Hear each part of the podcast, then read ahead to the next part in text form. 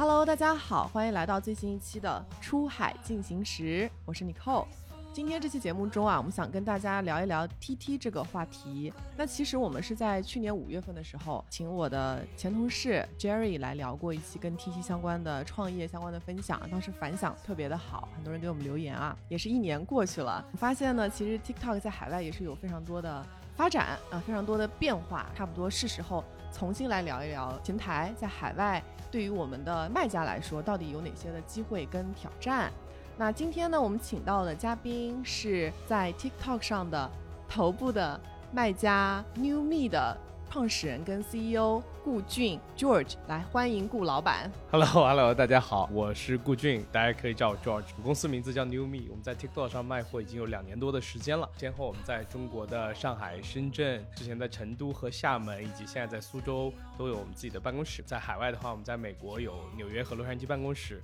然后东南亚的话，我们也在马尼拉和吉隆坡以及雅加达有自己的合作办公室。在过去两年多的时间里面，我们在 TikTok 上最开始用广告。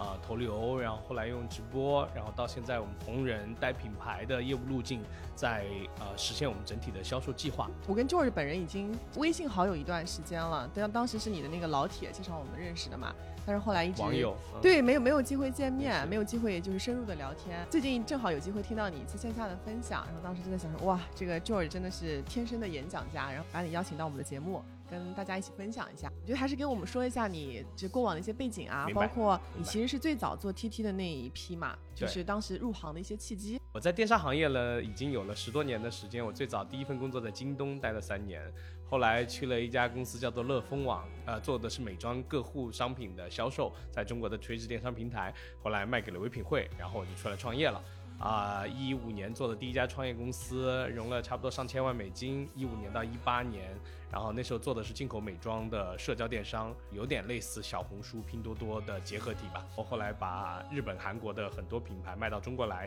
后来卷不过大平台，然后我们就一八年的时候把这家公司卖掉了。我一九年的时候，我觉得不如出海去看看机会吧，然后所以一八一九年就一直在海外。然后做过南美、中东，包括还有印度，我在印度还待过半年，跟这个星球上最可怕的 打引号，最呀最商业环境相对恶劣的地区做过嗯生意。那对，怎么开始做 TikTok 的呢？啊、确实我们在印度做的时候呢，我们也觉得要看到新的流量渠道的红利，才有可能有新的品牌或者商业形态。我一直坚信一句话，叫新渠道会诞生新的商业模式。正好在那个时候，国内的抖音呢，其实第一波的商业化已经开始逐步成型了，然后呢，海外呢商业化还完全没有开始。那我们那时候就在想说，哎，TikTok 能给有没有可能？对，能够对全球化短视频直播电商会形成什么样的改变？哦，很有前瞻性啊。呀但 所以就是呃，前浪被拍死在沙滩上，差不多就是这个逻辑。就这么开始了是吧？恰巧那个时候啊、疫情来了。然后当时呢，我人也在美国，看到美国基于疫情的很多的发现消费市场的变化，线上电商的变，那 OK 就觉得其实这可能在美国也有一波大的机会，或者在任何国家短视频直播电商应该都有机会。且美国的 TikTok 其实风头正劲啊、起的速度也很快，用户的在线时长，然后开打开频次都很高。那所以我们就觉得这个事儿我们能在美国做，然后或者说我们甚至能在更多地区做。所以呃，二零二零年底我们成立了 New Me 这家公司，然后特别神奇，这家公司成立的时间是十一月二十六号。就大家知道，每年做跨境的、做出海的黑五，对，嗯每年黑五，那年的黑五刚好就是十一月二十。然后呢，所以我说我们这家公司就是为黑五而生，Born for Black Friday。OK，给自己还贴了个标签儿。哎呀，对，所以后来大概，但正式运营也差不多是二一年的事儿了，所以到现在也差不多卖货有两年多的时间，然后我们在全球多个地方都建立了自己的办公室。两年多的时间在做 TikTok 里面，应该算活得久的吧？啊、应该是最久的之一了吧？我觉得任何行业好像可能都这样，就你在一个行业待的时间够久，你就能熬出头 啊、大家都能胜者看到，为王吗，对 对剩对，下的剩。呃，千年的王八，万年的鳖，我们就是努力做 TikTok 中的王八或者鳖。可以给我们简单的说一下 New Me 的核心的业务啊，包括就是主要的一些市场，你们卖哪些品类，然后目标的一些客群是谁吗？在过去两年多时间都是 TikTok 上的卖家，然后今年呢，我们所有的业务都在希望有百分之三十五到四十左右的 GMV 来自于我们的自有品牌。所以从 Day One 我们就知道，我们长期一定会是一个品牌型的公司。但在最开始的时候，我们需要对渠道有更多的了解，对打法有更多了解，更偏在数的这一侧。所以用三个词来简单概括我们过去的三年：二零二一年我们做的是 Video，基于短视频的投放带来的订单转化。嗯，呃，二零二二年我们做的是 Live，做的是基于本地化的直播。基于对基于中国货盘在中国的直播，基于美国的直播，然后基于直播电商的这个整个交易链路，但是它更偏偏向白牌的生意，嗯所以呃，我们第二年掌握了关于在海外做直播这件事情的，尤其在美国做直播这件事情的数的层面上的积累，然后今年呢，我们的大的关键词就是 brand。就是我们自己的品牌的，是在无论是在美妆个护还是在三 C 数码，已经都完成了我们自有品牌的初步的建设。当然，也在一些我们自己碰不到的供应链或者供应链比较深的品类上，和我们一些合作的工厂、供应链和品牌形成了深度的捆绑。要么我们帮他们出海，要么我们投资，要么又投资又帮助。啊，对，就是业务模式越来越多元化了。呃，其实我觉得是收窄。你看卖货这件事儿啊，本质上它需要大量的上新，因为尤其是基于中国供应链的优势，本质上就是快时尚优势，或者说呃，尤其我们做 fashion and beauty 这些品类，所以它会需要有大量 SKU。但大量 SKU 带来的问题就是，你看所有卖家，呃，SKU 只要一多的。就尤其以前亚马逊有什么啊铺货型卖家，后来演化到精铺型卖家，其实 TikTok 也有这个趋势，或者我本质上认为这就是跨境电商的必然逻辑，因为本身的周转率差，因为本身的时效差，所以呃每年钱用的次数有限，那你就只能保持 SKU 的更集中，对以便于自己经营效率的提升。所以我觉得这是一个结果，而不是一个大家的目标。所以大家最后一定会去奔向说做单品啊，早期可能做爆品，后来做更多偏向品牌的事情。所以这是一个毛利的要求，也是一个周转时呃这个呃运营效率的要求。嗯，所以你们现在其实也是在做一个收窄的这样一个过程，对，吧我觉得从品类上，从从 SQ 的数量上是在收窄，嗯，但是从单品销售规模上肯定是要做到更增长。明白。所以今年我对整体生意盘子的销售规模没有特别高的期待，反而是对整体呃单品的销售规模是有期待的，嗯就是单品的销售的件数。呃，单一 SQ 的，就是 SQ 销售集中度的这个要求是有比较高的要求。对，其实就是把一个品类怎么样做得更深嘛。没错，对，然后你刚刚呃，也就是用三个关键词也概括了一下，我觉得概括特别好。然后你刚刚也提到了，就是从术的层面，就是怎么样去做这个事儿。等一下我们也更想了听你分享从道的层面。啊，我可能以以为自己有道，对吧？就是最怕的事情是不知道自己不知道的。谦虚了。对，刚才呃，George 给我们简单的介绍了自己的 background，包括 New Me 的一些情况嘛。下面我们要不要来聊一下就整个行业的一个现状？因为我觉得 TikTok 发展到现在还是有非常大的变化的。目前做 T T 还是不是个好时机？如果把它跟国内的抖音来类比的话，你觉得它可能是在什么样的一个阶段？其实，在我们刚开始做这件事儿的时候，经常会问到这个问题，然后尤其是大家对 TikTok 不了解的时候，首先我觉得有几个大观点，我想先跟大家分享。第一，中国是一个国，但是中国有很多层的人群，但大概率上大家还是比较偏向汉语，统一的文化、统一的节日、统一的有特别大的民俗风情差异。没有特别大的，就是中国是一个就是单一民族占大比例人口的，但海外呢，每个国家都不一样，收入不一样，人均受的教育不一样，然后大家的意识形态和价值观不一样，甚至很多国家还有多种族，比如说我们当年做印度，印度一个国家有一百七十，所以造成就有一百七十多种文化，它是正态分布的，它不是某个特别大的。所以首先第一个说某个国家相当于中国的某哪个年份。这个问题，我觉得本来如果我们细节抠一点的话，很难去类比。第二，相当于国内抖音的这个哪个时间段，我觉得也很难类比。为什么呢？因为每个国家的本身的零售成熟度不一样。你比如说，像今天的东南亚，什么东西都缺，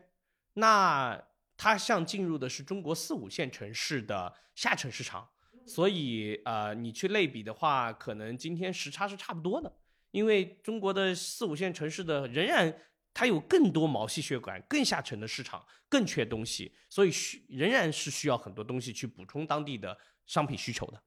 但是呢，你在呃很多国家，比如说发达国家，美国这样的呃国家，它商品太丰富了，然后社会组织构成太丰富了，零售业态也太丰富了，美国有大量的浪费，所以其实。呃，什么东西在美国都有，恰恰是因为这样，所以美国的 D to C 才第一波起来，因为它意味着你越立起的人群，才越能精准的找到那群人。因为消费品太多了，所以大家需要更细分的领域来抢占消费者的心智。对，包括要去做品牌啊，要讲故事啊。Exactly。所以这就是说，我觉得在在中国，你看啊，一个新能源的皮卡能不能跑得出来说细分赛道？美国就一个新能源，它也能新能源新能源的皮卡，再到适合露营的还是装货的，这都是有差别的。所以我觉得这是因为本身它是一个高客单市场。然后人均消费能力又很强，又有那么多的消费机会，所以它有那么多的消费可能性。所以我觉得这个回答第二个问题，不同国家的 TikTok 和中国对比的时间是完全不一样的。那当然，我们用具体的案例也可以来来对比，比如说对比东南亚，呃，在下沉市场它更接近一点啊，大概在中国的一两年前；对比美国，它更接近于北上广的这种在抖音上的消费趋势，但可能是在三四年前。因为美国的全闭环是去年十二月份才开的，这到现在总共也才开了半年的时间，而中国的全闭环是在二零二零年初开的，这是三年的时差。对，所以我觉得这里面还是有一些差别的。也就是其实它没办法非常简单粗暴的去类比，因为在海外国家不同的地域，然后还有就是电商的发展阶段，甚至它的基础建设，可能跟中国都不能同日而语。所以就是没有完全就是去类比的这样一个阶段，非常正确。就我我觉得其实因为我们在做海外的时候，经常会遇到一个这样的问题，甚至我觉得有一个点很有意思啊，因为疫情三年，很多年轻人甚至都没出过国。所以他对国外的认知是来自于外国和中国，所以他只会认为啊，外国是一盘事儿。其实外国外国也是有很多分门别类、五花八门，对吧？中国也是分门别类、五花八门，但中国相对统一大势。要不这么来问吧，就是你觉得，因为 T T 现在还对很多人来说还是有很多机会的嘛？你觉得就是最大的这个吸引力是在于什么？我自己首先就是回到我们刚刚说那句话，新渠道会带来一些新模商业模式、新品牌的。呃，我觉得这是。第一个观点就是，我们今天看到国内抖音上也是这样子，就是一波，啊，国内抖音虽然大浪淘去，嗯，然后这个剩下的新，我们过去前两年新消费品牌，今天起来了一波又一波，剩的一起来一波又一波，剩剩下的也没多少，也没多少，但是确实是它就留在这个牌桌上了，就是今天。整体抖音的这个消费大势还是在涨，但主要涨的都是那些大品牌了，或者传统大品牌了，因为他们也都会了。但是呢，仍然有一些新消费品牌依靠这一波红利涨起来了，可能只有百分之五或者百分之十这样的比例的品牌。那所以，我我觉得所谓红利。的机会就是有机会让你在一个大品牌忽略这个渠道的时候，让你可以快速涨起来的一波短暂的时间，这个就是我们所谓创业者叫红利期。所以我觉得今天对 TikTok 对于大多数人来说啊，在不同市场就不同判断。如果在东南亚，我可以说今天仍然有，但是起盘成本变高了很多。比如说在印尼，我们自己测算了一下，我觉得或者不跟很多同行也交流了一下，以前一百万人民币就能起盘，现在可能要一百万美金。然后在美国，可能今天五万美金或者三万美金就能起盘，因为 timing 不一样。就是它吸引人的还是这就这个流量的红利，在很短的时间内让成为一个很大的品牌的这样一个可能性，就这个可能性才最吸引商家的一个点。对，就是它有爆量的可能性嘛，因为大家今天对于大家都很明确说，呃，规模。可以迅速让你上到下一个牌桌，或者翻到下一张牌。呃，depends on 你用多久时多久时间可以打开的这个规模。如果你的时间很长，那大平台大渠道一定会注意到。但如果你的时间很短，在大平台大渠道还不知道这个事情还没有来得及出手的时候，还不知道怎么出手，不知道怎么玩的时候，你就已经站上牌桌了，那这就是一张入场券。那 Newme 因为已经在这个行业就是一段时间了嘛，又做得很好。据你们的观察，你觉得就整个行业的现状是怎么样，或者是有没有暴露出一些明显的弊端？我我觉得我们这么来看这个行业吧，我们分好的层面和坏的层面。好，呃，先说好的。好的层面就是，确实如我们所想象，它正在如同过去中国前两到三年的短视频直播电商带来的一波新消费品牌出现的机会，在东南亚已经演变了一遍，相信接下来在美国也会演变一遍。当然，我们说的问题是，这里面可能操盘者并不是，但东南亚今天可能都是中国人。在美国，本来很多美国的 SMB 的品牌已经做得很好了，然后人家货也在当地了，然后这那完全个有可能去对尝试呀。对当地的内容也玩得很好，嗯，然后他们对消费的对规模的增长也很饥渴，嗯所以且美国人也都很聪明，那大家也可以去分这块蛋糕嘛。Exactly，、嗯所以就是我们看到东南亚的很多啊、中国公司用了所谓叫站在月亮看地球，站在未来看现在的这个提前消费视角，做了时光机到了东南亚，把这个抖音上的事儿在当地重演了一遍，再做了一遍。但在美国，当我们想要去的时候，发现一切成本都是高的。创始人的签证都是问题，对吧？好现实。对对，所以所以你发现背到美国去成本也是高的，背到东南亚你怎么样都能卖掉，因为什么都缺。背到美国，你如果备不好货，那就是垃圾。在美国，垃圾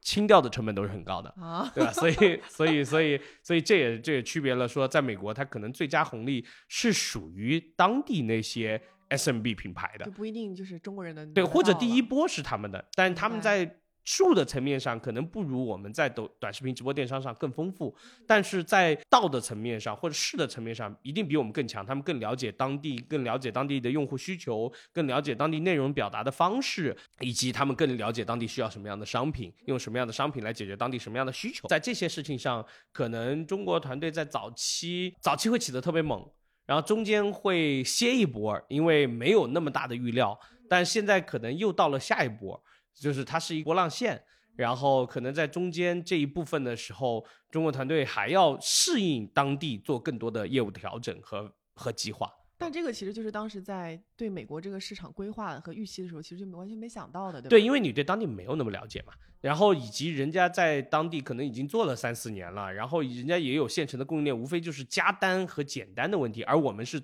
我们是从零到一再到十，人家是从一到十。本来它从零到一的部分已经完成了，TikTok 是它一到十或者十到百的渠道，所以我我觉得这个也是一个本质上的区别。但你说在这上面数的能力上谁更强呢？无毋庸置疑，一定是中国团队。而且它呈现出来的状态其实跟东南亚也很不一样啊。我觉嗯得东南亚可能更加像中国一点儿。对，其实我们这么来看，你说美国有没有不像中国的人群和地区也有？美国的下层人群和市场，那我们说说 Latino，然后呢说就是美国中部的一些城市，我们倒不说人经济的问题，其实说的是当地人的消费商品的就消费品的丰富性。那肯定是没有这个中国更多的，或者没有这个线上更多的。所以呢，我觉得也是分区而看。就是你你说在一个 Louisiana 的，或者在一个 Texas 的，跟什么纽约肯定不一样。对，肯定不一样，对吧？那中国的上海和陕西的啊、呃某个地方它也不一样，对吧？嗯所以我我或者跟雅加达旁边的几个偏僻的小城市它也不一样。这里面的生意机会是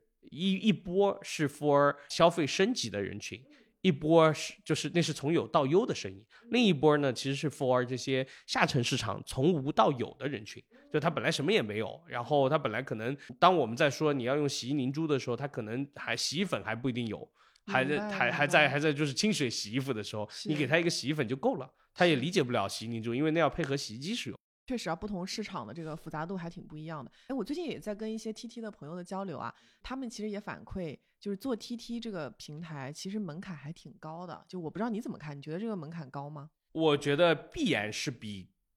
国内做抖音或者做跨境的人都高的。为什么啊？我们最开始的时候在找团队成员的时候，发现能力模型上，我们就在想，要么找跨境里面网感好的，嗯，网感这个词儿，对，因为他得会做内容。后来你发现做跨境的人没有网感好的，sorry，深圳的小伙伴不是吐槽啊，要么你去杭州找这个做抖音的，啊，在杭州呢，普遍英语能力 又不好。杭州的小伙伴这也不是吐槽啊，对你发现做抖音做的最好的人，通常都特别能熬夜，滚烫的心和需要身体特别好。年轻的心和滚烫的肾啊，对，需要身体特别好。所以大多这些年轻人都是二十出头，可能他学历水平都不一定有特别好。对，所以因为你想，大多数硕士毕业可能二十五六岁了，身体也都开始走。所以注定可能英语也不太好，对吧？对，所以所以你看这问题就天然出现了。嗯你到底要找英语更好的，还是要找网感更好的？嗯甚至可能就没有这样，还要年轻的，对吧所以听下来就是找找人才，其实？Exactly。所以呃，回到您刚刚的这个问题，就是我们在这件事情中需要的这个人具备的核心能力，其实决定了这件事情的难易程度。我们如果说，呃，培养一个人对于某一个行业的基础认知，需要一年半到两年时间，所以这个人至少要工作四五年。然后呢，他要做过一年半呃的两年左右的跨境，做过一两年左右的抖音，还要今天愿意对这个行业感兴趣，那本来也挺难的。那顾老板，你的那个优秀的人哪儿找的呀？去杭州做直播的里面问谁留过学，啊，谁英语好是吧？对，做跨境的人里面看谁谁自己刷抖音，差不多是讲到刚刚说进入这个行业的门槛和难易程度的时候，就发现人才是一个很很关键的点。对，然后基于人才背后其实是技能，就是他呃，以往我们做出口、做贸易，然后英语好点或者英语稍微好点，有供应链能力就好了。或者我们做亚马逊的时候，然后或者做独立站的时候，其实它也不涉及到要做网感那一层，明白？它有比如说它往从白牌到品牌，然后 VI 的整体升级，嗯然后这个红人选择的整体能力升级，其实就已经不错了。嗯，但是你今天再到 TikTok 上来做的时候，你要知道怎么拍短视频，对怎么卡点，怎么跟这个红人对接，然后怎么讨好红人，怎么跟他人货匹配，怎么去做这种直播间，怎么去逼单，怎么去。怎么去做这种逼单的话术？怎么去提升客单价、停留时长、转粉率，然后互动率？所以，如果我们理解跨境更像是一个理科生，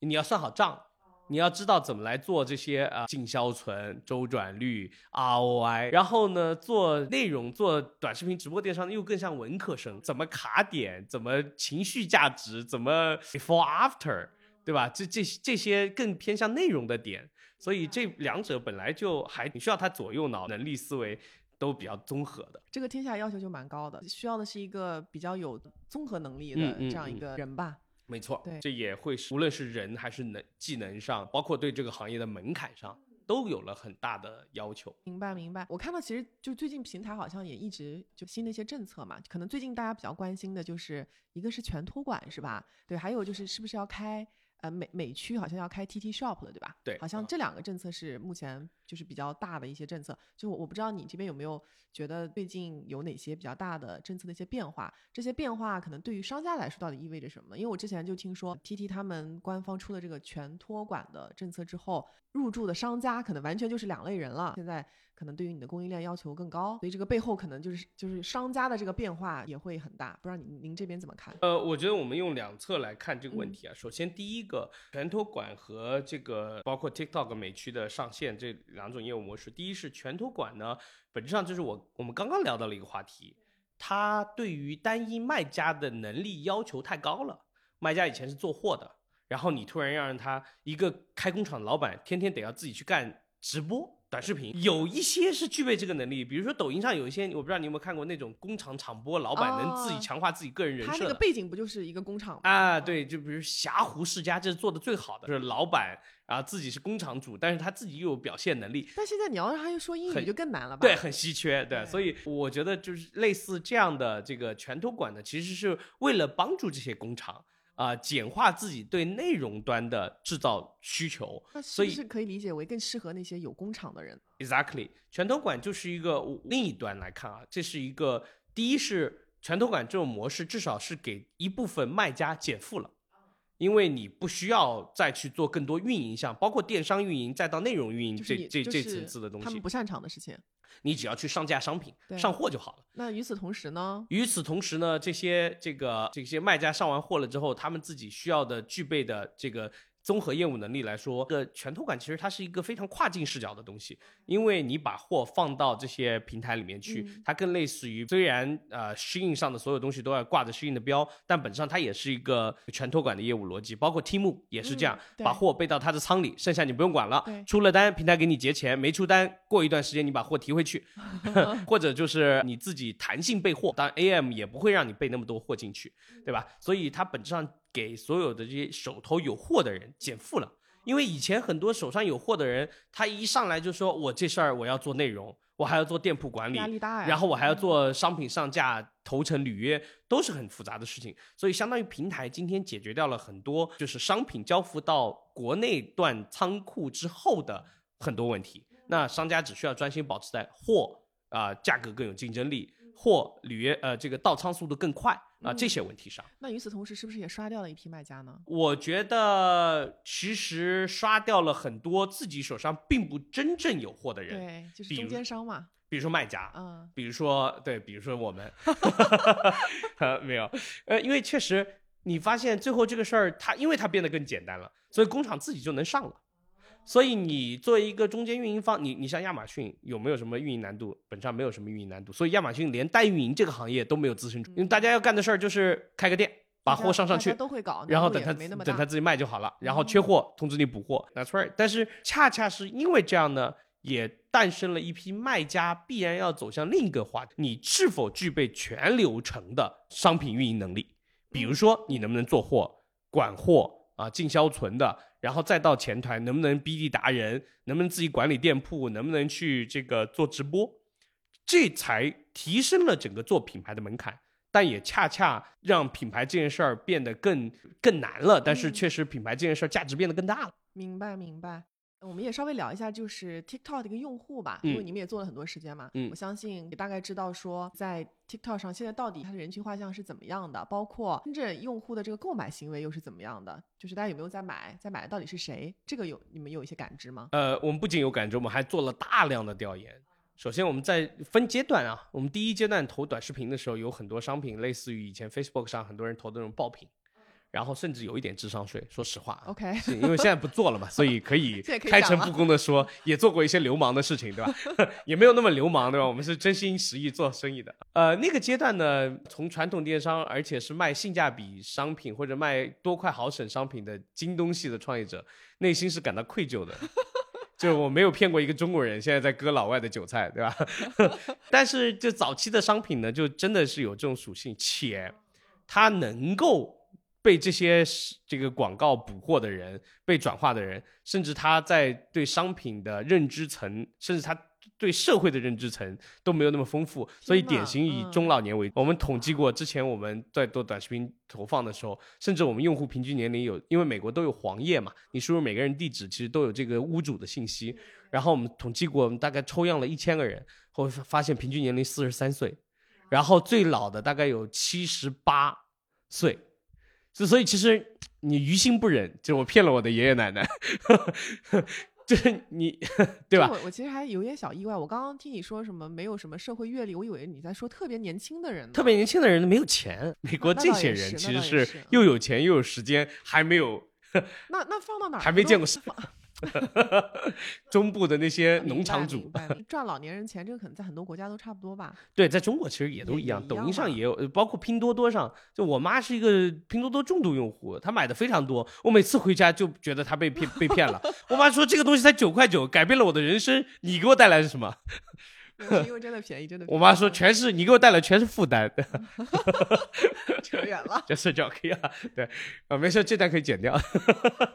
也没关系，可以留着。在最开始的时候，嗯也是有很多的老年人在 TikTok 上面买东西的。这是第一阶段。为什么？因为 TikTok 在美国已经有一点五亿的月活，意味着什么？美国一共三亿人，在中国十四亿人的时候，有七个亿人、七亿人每天都在刷抖音，就像今天嘛。所以我的妈妈、阿姨，甚至奶奶辈儿也在刷刷，我的女儿三岁半也在刷，所以她还有什么 target targeting 不到的人群，对吧？所以那到了第二阶段呢？我觉得到也不算到第二阶段，现嗯在这群人其实还是很大的占比，且这些刷的人他是没有社会商品的认知能力的，嗯、然后或者没有判断能力，他觉得这个东西不错，价格也便宜，对美国人来说二十几美金，他根本不是钱啊，对吧？所以呢，啊、他就直接转化了。也可能刷着刷着也存在一些这种就是冲动型购买，对吧？没错，因为因为短视频直播电商就特别容易把人套入某个场景中嘛。就第一帧通常都是抛需求，对吧？你正常在商场里面看到这个货，或者你在 TJ Maxx、Rush 这里面看到这种打折店铺里面看到这个东西的，你都不知道它干什么的。但是人家上来先抛一个场景，哇，下水道堵了，哇，头发打结了，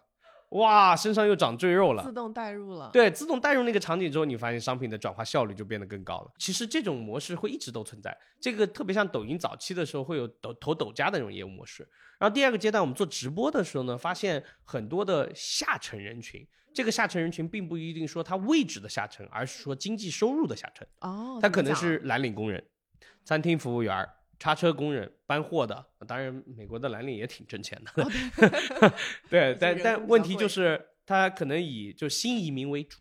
然后呢，本身对于社会就是他经济能力相对有限，美国物价也很高，所以他希望找到某些渠道能够满足他的消费欲望，同时具备高性价比，所以这是我们叫白牌直播的整个啊、整逻辑整整个底层逻辑。明白，对吧？包括直播，其实本身也是这样。很多直播间，你看中国现在走的最好的，都是买一送十八，买一个这个，然后给你堆十八个东西，一大堆小东西，对，让你觉得很划算很。性价比。对所以呃，本质上这我觉得就在直播这件事情上，我们也 targeting 到了很多这样的人群。这些人群其实是亚马逊都 targeting 不到的。我们最早的时候甚至算过一个数据，我们的用户里面大概有百分之三十七的用户从来没有在亚马逊上买过东西，你相信吗？非常恐怖。美国已经有一呃被捡漏到了吗？，对一亿的亚马逊的 Premier 的这个家庭用户了，但是仍然有很多用户 TikTok 上的购买用户是不是亚马逊买家买家的？是因为亚马逊从一个电商渠道去触达这些人群的时候，人们天然就是抗拒的，因为他觉得我不需要有什么东西需要从线上购买，但是呢，我刷内容的时候正好刷到刷到刷到，他不需要东西从亚马逊上买，但是他需要快乐从 TikTok 上来然后在快乐的同时，就一不小心就被种草了啊，就被我们这些黑心商人转化了。对好的。聊回到刚刚说的那个人群画像，就它其实跟我们想的不太一样。我我觉得回到刚刚我说的这个点，一点五亿就半数国民人口的，他几乎等于所有人。再老的用不了手机了，没有智能手机了，再年轻的父母不给他个人终端了，盘算一下嘛，差不多前面减十二，后面减呃十五，那中间那波人其实大大概率上都真正在买的可能也是年纪，可能也没有那么小的，因为他毕竟还是需要还得要有自己的 payment 等等能力。哦大家看到的事情是，TikTok 上活跃的人群是 teenager，嗯，是 young people，right？对，就是未成年人或者青少年。但是问题是我们从二零年的时候就开始谈这个话题，三年过去了，十五岁的也到十八了。买不起的也可能买得起买不起的，他也可能开始买得起了。就所以，真正在上面唱歌跳舞的那些红人，并不代表他就是他红，但不代表他就是这个渠道上最重要的人，或者说唯一的人。因为很多人只看不买，你看抖音上也是，大多数人其实是只看。看个热闹。但但但他并不自己发内容，所以你不能说因为上面发内容的人都是年轻人，所以他导致都是年轻人。因为我们都有这个偏差，视觉偏差。你觉得这上面都是哪些人在活跃，所以这上面只有那些人？不是，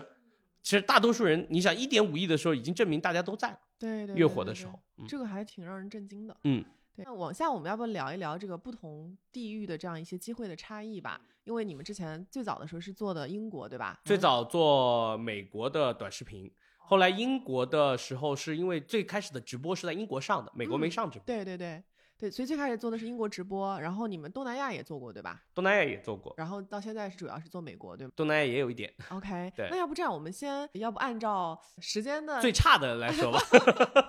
不能说最差，时间线，时间线对，嗯就先从英国开始。英国当时最早平台在推嘛，肯定多多少少还是抓住了一些机会，但我觉得更多的肯定也没有没有没有，被骗了好多钱。上车越早，这个发财越晚，朋友们。我就想说，肯定是踩了不少坑。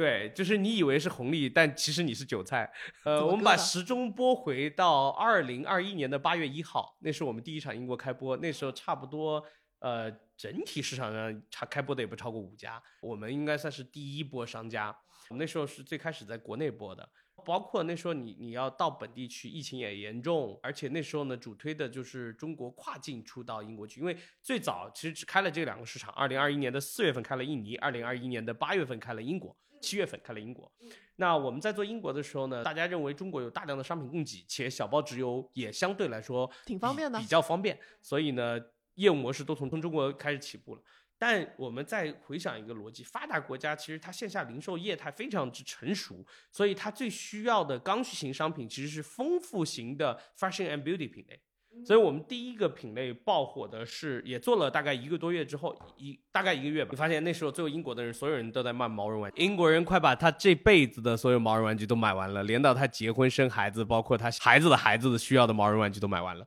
为什么？因为毛绒玩具好卖呀，当地以前的 retail 在买毛绒玩具从中国订货的时候，虽然大家知道中国是制造大国，所有东西都从中国生产，但是呢，传统贸易商他在订货的时候，通常比如单一 piece 十万件或者两万件、三万件，通常都是这么订货。他们哪见过这么丰富多彩的世界啊，对吧？有然后呃有那么多的 SKU，然后有那么多的商品丰富性啊、毛绒玩具成了最好的第一个刚开始卖起来的品类。你们当时也是卖那个产品吗？Yeah，我们是毛绒玩具的第二大吧，应该第一代已经死了，现在 OK，好的，你们活下来了，你们变成了第一。也没有，因为现在毛绒玩具也没有那么好卖了。但是我们现在还有一点 OK，那当时踩过什么坑啊？毛绒玩具，大家一想就是很大。很抛，所以你在做小包物流的时候，这样的抛货天然就是成本、物流成本、shipping 成本是很高哦比较。高的嗯。但是 TikTok 早期为了推动整个平台的商业化的时候呢有，所有 shipping 补了所有邮费，然后你卖一单还呃补贴你钱。所以呢，最开始的时候诞生了两个英国的案例，一个是很多人在卖毛绒，包括我们，我们卖卖的也很好。另一个呢，哦是一个头部商家卖了五十万只呃运动水壶杯，运动水一升的那种，哦两升的那种。我大概知道你在说啥。对，然后呢，因为你看补了运费，所以呢货都在中国直接发，这反正 TikTok 报销嘛。第二呢，你卖了每单之后，TikTok 还给你补四英镑吧，我记得最开始。所以那个时候有平台的补贴，就这个生意还是个好生意。平台的钱哪有那么好薅啊？后来就是呃，你以为平台是韭菜，但是平台还是镰刀嘛。然 后大概卖了几个月之后，平台发现，哎，补这么补贴下去肯定有问题。这个邮费的补贴停了，商品销售的补贴，商品回到正式的价，但是大家已经开始大量的卖起毛绒来了。大家备了不少货是吧？，对，一夜之间，你的一个毛绒玩具从本来不要钱，变到了运费变成十五美金。但我们当时，呃，我们当时的一个毛绒玩具卖才卖九块九，哇，对吧？因为你从你光商品采过来其实是不贵的，但小包的成本都高啊？主要是因为那个东西它抛嘛，抛货它的体积大。对所以呃，你看毛绒玩具和水杯都是抛货，对，所以我我们最后判断下来，就是说你从跨境直邮的这个业务模式里面能做的品类是非常之小的，比如说 POD 的饰品。然后就或者饰品啊，然后这些东西其实以前的那些不占空间又比较轻的东对，不占空间又比较轻，又非重又非抛的 filter 下来也没几个品能做的是吧？对，就是能做跨境小包的品类非常之有限，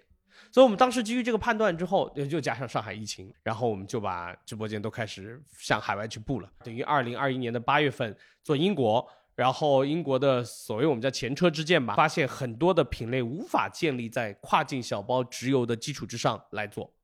那我们就必须要去，要么转战本地，要么只做那些品类。你你后来一看市场，你就知道这些品类只占整个跨境生意很小的一个盘，以及我们做毛绒的小包直邮的这样的生意几乎是不 work 的，不成立的。要么你提价，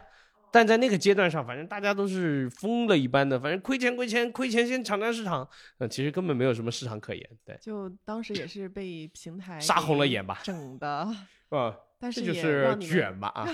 但也让你们认认清楚选对这个品，然后怎么去呃核算背后的这个物流的成本。这个是一个很重要的点，就英国这事儿让很多人明白了 shipping 成本这件事情，因为以前你看这里面很多做这个以前没做过，也也不知道怎么核算哈。没错，大家并不知道说哦，原来一个跨境小包的成本是这么高的。对，所以有些坑就是要踩了才知道。谢谢你给大家分享这些坑。呃，请大家，我一会儿把我的二维码贴在那个某个地方，请大家给我转账，谢谢。说的好的话。呃，然后其实我们是第一家做美国的，就是我们是全球第一家在 TikTok 上半闭环，因为我们所说的半闭环是引导到独立站。然后我说直播播美国，二零二一年的十月十六号。哇，这个时间非常。古早，因为第一家嘛，就是起个大早，啥急也没赶上。那美国的坑跟英国应该又不一样吧？美国的特色跟英国还有挺大的区别的，但是美国的早期其实可能因为我们比较愚钝，没给大家开好头，所以也没有怎么起来。我们这段可以 搁置再说，然后先说东南亚。好，我们先说东南亚。啊二零二二年的呃四月份的时候，啊、东南亚的几个国家就开始逐步上线了。然后呢，我们那时候也判断到美国、英国卖美国的时候，当时有一种业务模式叫英美融合车，但是那个英美融合车因为上海我们的直播间都在上海，然后上海又疫情了，所以导致我们的国内的业务也没有进展很顺利。然后同时那个阶段呢是呃我们一波同事在卖东南亚，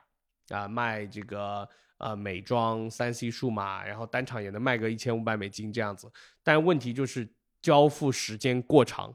就履约时间过长。卖东南亚让我们明白一个问题，不是履约成本，卖东南亚其实履约成本相对来说比较较低，但履约时间过长的时候，什么叫履约时间啊？呃，你从中国一个小包履约到当地去，如果走空运，即使带电的这些，我们当时卖三 C 数码嘛，卖带电的就从中国直飞不了，得要从深圳出到香港，香港再上飞机，然后运到当地，然后东南亚的履约成本又非常有限，所以你只能走。就是比较慢一点的，拼个柜啊什么的，或者拼拼个箱啊什么的，所以或者走陆运，深圳开车到南宁，一个车一路丢，就是从南宁关口出了关，先丢泰国，再丢马来、印尼，呃，印尼当时没开跨境，走陆运可以去越南、去泰国、去马来西亚，但是去印尼和印尼是没开跨境，所以去菲律宾呢就得空运。当时我们也出了很多单，我们大概单月最多的时候一个月出了几万单，但是，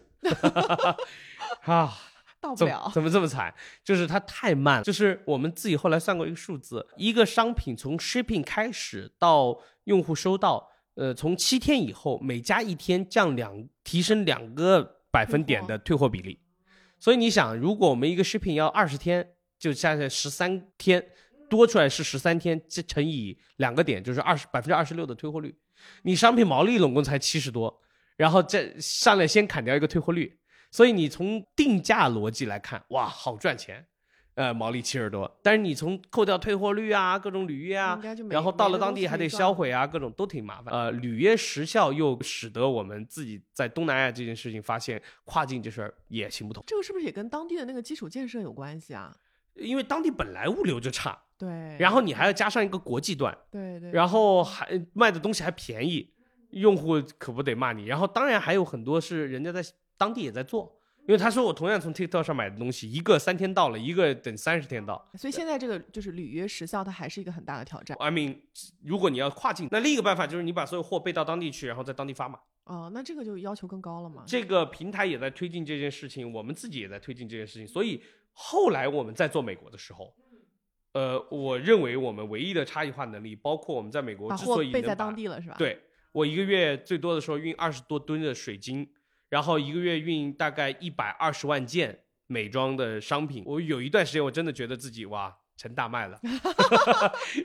因为吨卖的，因呃不因为已经可以说啊这周发了两个柜这样，因为那当时差不多二零二零年的黑五的时候，我们当时一个礼拜差不多就是两个一一条多柜两条，是蛮厉害的。所以就是说没有你东南亚。那个经历的话，你你在美国就是可能也理解不了为何要本地备，因为一个生意如果你不做本地备货的时候，履约时效受限的时候，整个退货率大幅上升的时候，整个生意的稳定性就会出大量的问题。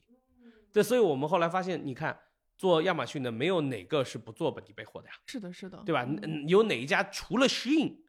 这快时尚服装的品类，嗯，然后他已经因因为自己包飞机，然后自己做中央的仓库。然后分拣仓到了当地之后呢，还做当地的最快速的履约，他才能保证在七天之内。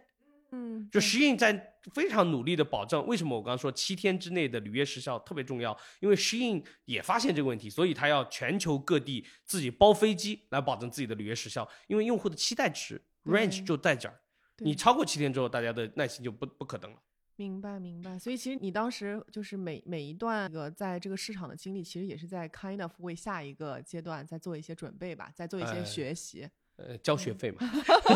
还真的是对，交每个段的学费，交了每一种的学费，上了很多课，却依然做不好跨境，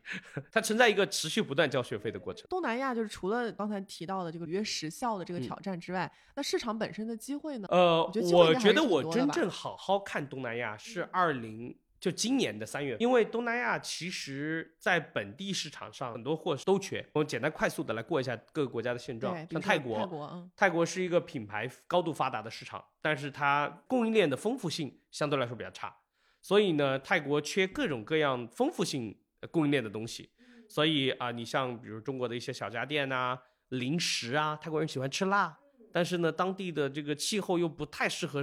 多元化的食品工厂的出现，你知道在清迈有一个特别有意思的地方，在云南市场，它每周五开，开一整天，卖的最好的就是老干妈。泰国人太爱吃辣了，但是在当地是做不了老干妈的，因为你食材的丰富性是受限的，对吧？然后，呃，或者很多他都做不了，比如辣条，我们去泰国的时候，发现泰国的辣条居然卖的特别好，且中国人民币大概那种白牌都不是卫龙，白牌的卖可能国内进货两块钱三块钱成本，在当地能卖到三十几块。哇哦，对，就是因为当地的呃供应链这个丰富性没有那么大。第二，我们再说马来西亚马来西亚，马来西亚因为人口数量太少了，且呃马来穆斯林吧，呃马来西亚是百分之七十是穆斯林，然后但是马来西亚总共就三千万人口，所以你对这样的市场呢，通然通常。呃，你你想，中国很多，上海就两千四百万人了，重庆有三千八百万人，它都不如一个重庆市的人多，作为一个国家，对吧？所以你你再再去想，你为为了这个重庆市的人口去专门做某个 SKU，你就有点不值当了。就是所以它是一个呃奢侈品很多，因为人均 GDP 其实有一一万一千多美金，但是呢，它在中一个中低端的很多 SKU 就比较少，这是马来西亚。然后我们再说印尼，印尼就是人很多，人很多，但是什么都没有。印尼也最卷吧，现在所以印尼到底怎么说嘛？什么都缺，但是什么都要重新来。我觉得印尼有两句话都是去印尼之后当地的朋友跟我们说的，我觉得特别现实。第一句话是在印尼，呃，好处是你花钱可以搞定所有事情，坏处是你搞定所有事情都要花钱。这种感觉是挺费事费心的。啊，对对。第二呢，印尼除了钱什么都没有，交通很差你这么说，我感觉我们可能很多在卖家就要 all in 去做印尼了，啊。除了钱嗯什么都没有。那不一定，我觉得很多卖家，你看我有一些认识的朋友啊，突然嗯把老婆孩子安顿安顿在新加坡，自己一个人杀去印尼，每周末新加坡见，哦，哎，这也是个好办法，对吧？这个是个折中的方法。但你真的要去 all in 在雅加达，那你还是很痛苦的。雅加达全世界最拥堵的城市没有之一，是交通挺可怕的。对，因为它的公共建设都特别差。然后雅加达呢，当地很多成本其实是比我们想象的贵得多的，这个生活的便利性也差，然后教育资源也差。对，所以你说在当地你要去安家呀、养孩子啊，这些其实是很痛苦的，对吧？所以印尼你们还在做吗？我们还计划在做想进去年的这个时候，去年的二零二二年的八月份，然后现在发现进印尼的成本大概比去年八月份要高上了三倍左右。你刚刚说就是现在印尼很卷，它卷是卷在哪里、啊？卷在达人的成本已经贵了。我们所说的这个红利期啊，通常是说一个品牌起盘的成本要多少。大家在 TikTok 这个渠道上觉得最能长期主义的事情，一定是品牌，或者它也最大嘛。当然也有很多基础设施的事儿，就很多做服务的事情。但我们就说从我们的形态上，做卖家的形态上，呃，更长期主义就是做品牌。但是做做品牌这件事情的时候，就会发现品牌的起盘成本决定了你在最开始早早期投入的投入的成本，也是“卷”的这个词儿的来源啊、两年前吧，印尼刚开始的时候，印尼的达人是有大量的达人，但是市场上缺货，所以达人有缺货的时候，你把货丢给达人，达人说：“我靠，原来可以给免费给我一个样品，太快乐了吧！”然后我就发个视频，发了视频卖出去，我还有钱拿，太快乐了吧！但到今天市场上货多了，因为进去的人多了，所以达人就变得少了。你你相信这个市场上是守恒的，因为达人的数量是守，货多的时候，达人就对应感觉变少哎，了。可是这个市场在增长的时候，没有更多的达人被培养起来吗？那也有更多的达人被衰落下去，哦，对吧？就相你你相信，而言，就是货更多了，但达人没有涨了那么多吧？对人们投在一个平台上的时间相对来说都是比较有限的，且 TikTok 都已经到了一个呃比较从新客增长上是比较缓慢的一个阶段了。所以你在这个阶段上要去追究这个渠道上突然还能冒出来更多新的人，更多的总用户时长是不太现实的。所以总共用户的时间就是那么些，然后能每天在看 TikTok 的人也是那么些，然后其中呃无非是达人换了，以前这个火，今天换成那个火，对，这跟今天是啊呃董先生火，呃小杨哥火，半年前是呃东方甄选火，一年前是罗永浩就火，换了一个人火是一样的，对，只是呃就是整个用户的时在这上面的时间花的是一样。那我觉得你说的这个呃情况，可能是不是跟现在中国的抖音就有点像啊？对啊对啊对其实已经到达那个顶点了嘛。呃，这个人的注意力、注意力的时间已经在上面花的足够多了。然后由于货多了之后呢，达人就变得稀缺了，所以他的这个资源就不匹配了。以前达人说，哎，大家来找我是不需要花钱的，现在突然发现，反正来找我的人多，那这个人收他三百吧，那个人收他两百吧，你发现达人的 BD 成本就高了。然后用户侧的心智一个品类的坑，心智的坑被占住了。那你再要去撬动这个坑的时候，就会很难了。比如说，人家说这个品牌能祛痘，另一个品牌说我也能祛痘，我还便宜，占住了。啊、又能祛痘又能便宜。那第三个品牌来说，还能说什么呢？我又祛痘又便宜，我还有明星代言。其实每增加一条新制，就有越来越卷了，就是就你刚刚讲的，就起盘的成本越变高越高了。能说一个明确的数字，两年前在东南亚，在印尼起起盘一个品牌的时候，一百万人民币。呃，去年八月份的时候，差不多两百到三百万人民币，现在就是一百万美金，六百到七百万人民币。那这个涨价涨得还挺快。当然，我们说的不是一次性投入，是是本身达人的成本、投流的成本，然后因为你你理解总量是均等的，所以你要去把别人注意力抢过来的时候，要么达人变贵了，要么就是投流变贵了，所以你总成本是变贵的。细分品类里仍然有机会，平台也好，政府也好，都在做更多合规性的要求。比如说印尼一年多前的时候，嗯，印尼当地的这个我我们叫食药监，美国人叫啊、FDA，印印尼当地叫 B point，然后一年一年多前，当地你卖的时候要求有 B point，但不强行核查，但你现在如果没有 B point，那就不行，就上不了架，所以这些也都是成本。那一个 B point 在当地呢，你要授权给一个外国工厂，有拿到 B point 的时候，又成本会比较高。这个就跟中国进口商品的时候，你要打拿到一个中国的销售许可比较嗯难，所以大家都通过保税的形式进来，这叫保呃这个进口品。但是呢，要么就是本地化生产，那本地化生产那就更冗长的链路。嗯，那我们要不简单也说一下菲律宾呢？菲律宾，我觉得就是这个，有没有听众朋友去过夏威夷啊？它就跟夏威夷特别特别像，它连房子的结构都一样。菲律宾就是一个缩小版的，叫有美国人的身子，但没有美国人的。他的所有的受到的价值观、语言体系、文化熏陶，呃，这些都比较偏向美。但是呢，它人均 GDP 就三千美金。然后，但是你别看，就确实，因为它是个英语国家，菲律宾最成熟的、最发达的行业，除了菲佣以外，因为它是英语劳动力的输输出，同时它还有一种英语劳动力的输出方式，以前是教培，就英语培训。很多小朋友说啊，我们上了一个在线啊、外国英语教师的教培，呃，大家都以为是菲美国的，对吧？其实都是菲律宾的啊，是？都是菲律宾的。菲律宾本来就是啊、呃全球最大的 BPO 市场，BPO 就是啊、呃在线的呃客服，就是你所有的 call center，因为呃在当然也有一类啊，比如不是在不是在印度吗？航空公司都在印度，所以你打过去都是个 welcome。好，收回来，啊，收收回来收回，菲律宾也是本来很大 BPO 的市场，但现在呢，我们试图在想说，菲律宾 local 的可能性是在于它本身的客单价是低的，然后呢，人们又是喜欢消费的，但是呢，因为它是个岛国，所以很多东西也比较难运，它有一点像缩小版的印尼，但是本国经济上也没有做很多努力的抗争。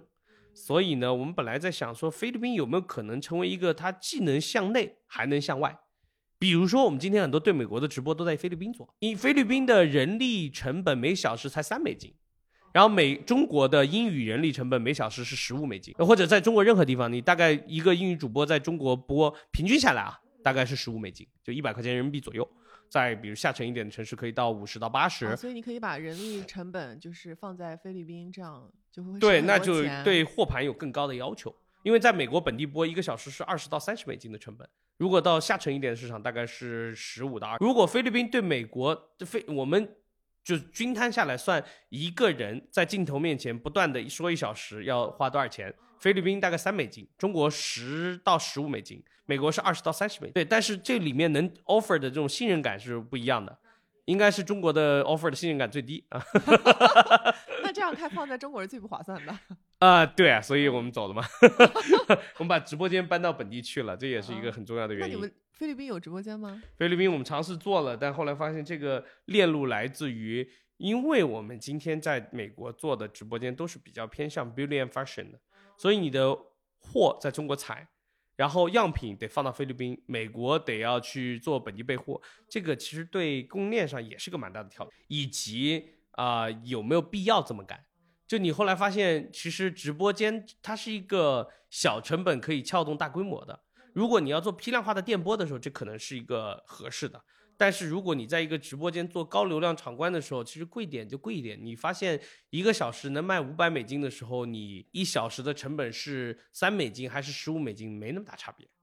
然后当然是怎么样可以 all in the control 比较重要，对吧？因 OK，就是嗯这在在在控制这能能可控比较重要。理性的分析，就确实它从商业逻辑上可行，嗯从实实际际业务上有点难。明白。这个东南亚结构还是挺复杂的啊，就每个国对每个国家也都不一样嘛不太一样。对，然后也确实是你要去那边做了之后，感受了之后才知道机会跟挑战在哪儿。但我听下来感觉挑战比较多，所以你就跑了是吧？呃，我我们也没没算跑，我们在东南亚做了一专注穆斯林人群的韩系底妆品牌。呃，简单讲一下我们自己的逻辑，打个广告，如果有经销商要拿货的话，可以找我。这句话说的特别正经。好，呃，我们因为东南亚人普遍是在赤道上，所以他的皮肤质量相对来说比较差，黑、痘、油。然后我们只做了三个 SKU，都是做底妆的。然后第一个是隔离，它是让人容易变得更白，不同肤色的人用紫格、绿格气和粉格。色更好。对，然后呢，第二个是祛痘，用的是我们做的是遮瑕，啊，我们叫呃遮瑕膏，有几种颜色，有两种颜色，一种是象牙白，一种是自然白。第三个呢是控油蜜粉。但是东南亚整体对于韩系的追求也比较高啊，尤其是说这是一个韩国品牌的时候，其实在东南亚还是很做好的，啊，所以你们打造的是一个韩国品牌。我们 Made in Korea，真的 Made in Korea。真的呀，试试我们的羽衣唇釉，因为我们接下来主打一个叫防水，因为出汗也多，出汗多的时候，你发现的，然后同时防水很好，做那种短视频直播电商的介绍，像这样的品，其实在今天的东南亚同质化也很高，因为大家意识到说东南亚确实有量嘛，就今天已经是一个偏后期的市场了，一个市场开了两年的本对本，呃，开了两年的全闭环，其实它的商业形态相对来说已经发展的比较成熟。时间的关系，对于 TikTok 直播电商在英国和东南亚四国的一些机会和挑战，我们今天就先聊到这儿。在下半期的时候，我们会和大家分享 TikTok 直播电商在美国的一些现状。我们下一期节目见。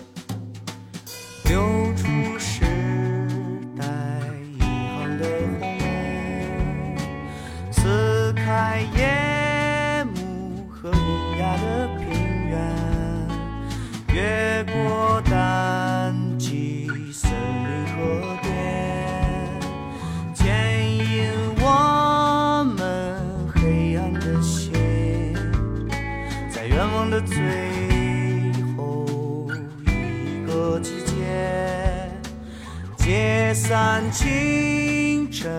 还有黄昏，在愿望的最